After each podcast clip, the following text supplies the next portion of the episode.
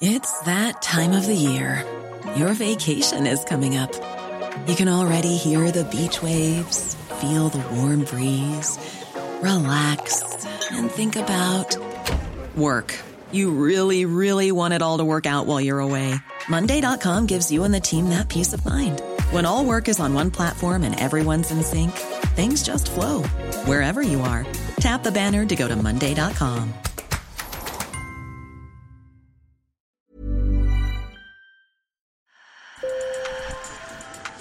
Bonjour. Hello. Hola. Marhaba bikoum. Sur le fil, Le podcast d'actu de l'AFP. des nouvelles choisies pour vous sur notre fil info. Vous en avez entendu parler ces derniers jours. 175 pays engagés dans une course pour réduire la pollution plastique se sont réunis à Paris avec un objectif signer un traité pour réduire ce poison à l'horizon fin 2024. Un défi immense, comme l'a dit Emmanuel Macron. Si nous ne faisons rien, la génération de déchets plastiques triplera encore d'ici 2060. La pollution plastique, c'est donc une bombe à retardement en même temps qu'un fléau qui est déjà présent. Alors comment faire? Deux grands chemins sont tracés. D'une part, réduire notre consommation de plastique et sa fabrication, et d'autre part, recycler davantage. Et tout cela donne lieu à des guerres d'influence. Pour en parler, j'ai appelé mon collègue Benjamin Legendre, qui suit ces négociations, et Henri Bourgeois-Costa de la Fondation Tara Océan, en première ligne contre la pollution plastique des mers. Sur le fil.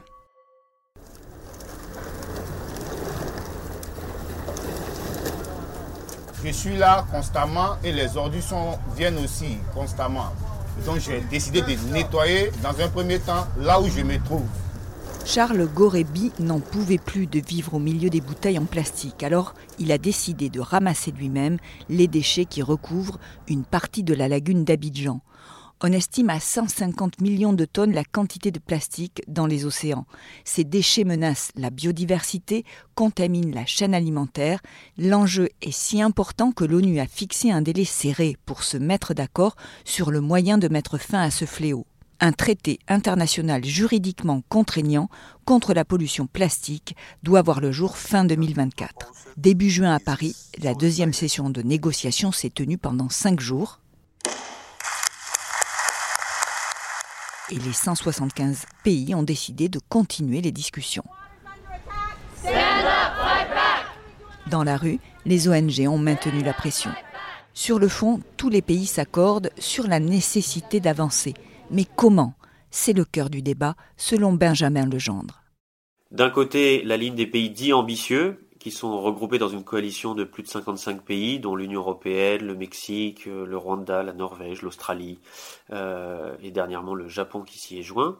Mais donc, euh, de ce côté-là, on dit que si on limite la production, on va réduire les déchets. Donc l'objectif premier, c'est de réduire la, la production. Il y a une deuxième ligne, soutenue aussi bien par des pays pétroliers comme l'Arabie saoudite, par des gros pays consommateurs et producteurs comme la Chine, ou même les États-Unis, qui ont une énorme industrie euh, chimique euh, productrice de plastique, c'est de dire non, non, le vrai problème, c'est la gestion des déchets.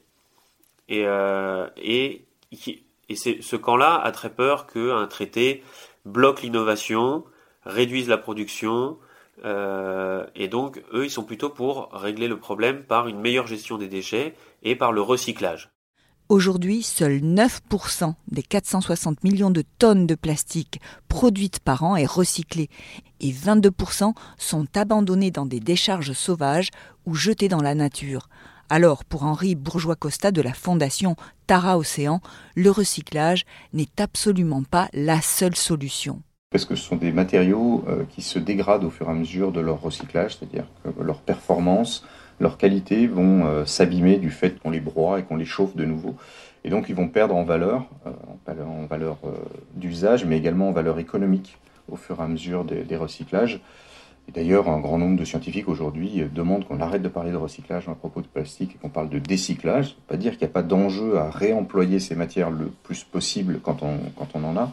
Mais en tout cas, il y, a, urgence à ne pas dire que c'est une boucle infinie. Henri Bourgeois-Costa me précise qu'on dénombre de 30 000 à 65 000 plastiques différents fabriqués à partir de molécules plus ou moins dangereuses qui se dispersent dans la nature et tous les organismes vivants. Sans compter le rôle des plastiques dans le réchauffement climatique, ils représenteraient plus de 3% des émissions mondiales. On rappelle qu'il y a 12 000 produits différents qui sont 12 000 produits chimiques différents qui sont utilisés pour fabriquer ces plastiques et que grosso modo un quart d'entre eux est préoccupant pour l'environnement, pour la santé humaine. Hein. donc euh, c'est vraiment euh, un enjeu très fort. Et puis qu'in fine on, euh, sorte du plastique à usage unique. L'ONU Environnement n'exclut aucun levier. Le recyclage, mais aussi une diminution du plastique dans nos vies de tous les jours. Les consommateurs ont donc aussi leur rôle à jouer. Inger Andersen est la directrice exécutive du programme des Nations Unies pour l'environnement. Chaque consommateur a le choix. Et si au supermarché vous voyez des bananes dans un sac en plastique ou des bananes sans sac en plastique, vous savez que c'est la Terre qui les a fabriquées. Elles ont déjà un emballage quand nous les achetons. La création de nouveaux plastiques moins toxiques est aussi une piste. C'est pour cela que l'ONU a accepté la présence d'industriels en tant qu'observateurs des débats, histoire de les pousser à innover. C'est ce que m'a précisé Benjamin. On assume euh, du côté des Nations Unies, et je dis aussi bien de l'administration onusienne que des pays euh, qui participent, que les industries soient autour de la table parce qu'on considère qu'elles euh, vont continuer à produire du plastique on ne trouvera pas de solution euh, réaliste et pratique sans elle. L'humanité ne sortira jamais du plastique. Euh, donc, euh, il faut travailler avec l'industrie pour, pour développer des plastiques qui soient plus durables et moins toxiques.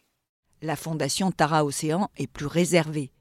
On voit mal comment les acteurs qui ont tout à perdre à des solutions de réduction et qui ont tout à perdre à des solutions de contrainte puissent être des moteurs d'un traité ambitieux. Le brouillon du texte sera dévoilé lors de la prochaine session de négociation en novembre au Kenya. Merci de nous avoir écoutés. Je suis Emmanuel Bayon. Sur le fil revient demain. À bientôt. Hey, it's Paige DeSorbo from Giggly Squad. High quality fashion without the price tag. Say hello to Quince. I'm snagging high-end essentials like cozy cashmere sweaters, sleek leather jackets, fine jewelry, and so much more. With Quince being 50 to 80% less than similar brands. And they partner with factories that prioritize safe, ethical, and responsible manufacturing. I love that. Luxury quality within reach. Go to quince.com slash style to get free shipping and 365 day returns on your next order. Quince.com slash style.